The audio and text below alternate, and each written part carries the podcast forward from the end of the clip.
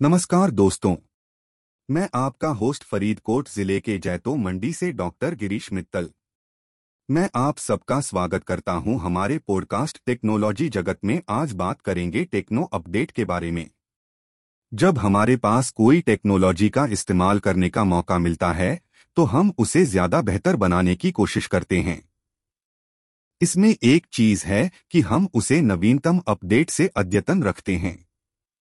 Techno update के बारे में बात करने से पहले हमें जानना आवश्यक होता है कि अपडेट क्या होता है। अपडेट एक सॉफ्टवेयर प्रणाली की एक नई बेटा परिवर्तन होता है, जो समस्याओं को दूर करता है या नई सुविधाओं को जोड़ता है। इसमें कुछ नए सुरक्षा फीचर भी शामिल होते हैं, जो डेटा और डिवाइस को सुरक्षित रखते हैं। टेक्नो अपडेट अन्य सॉफ्टवेयर से अलग होता है, क्योंकि यह बहुत तेज़ी से अपडेट होता है।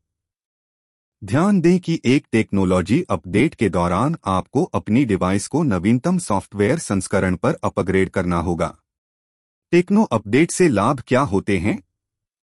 तो ये आपके डिवाइस को सुरक्षित बनाते हैं, एक नए सुविधा जोड़ते हैं, एक बेहतर स्मूथ इंटरफेस का अनुभव प्रदान करते हैं और बहुत कुछ।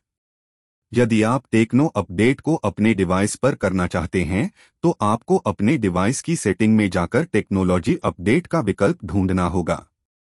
एक बार जब आप अपडेट शुरू करते हैं तो आपको इंटरनेट कनेक्शन की ज़रूरत होती है। प्रक्रिया के दौरान आपको अपने डिवाइस की स्पष्ट निर्देशिका का पालन करना चाहिए। अत टेक्नो अपडेट एक बहुत ही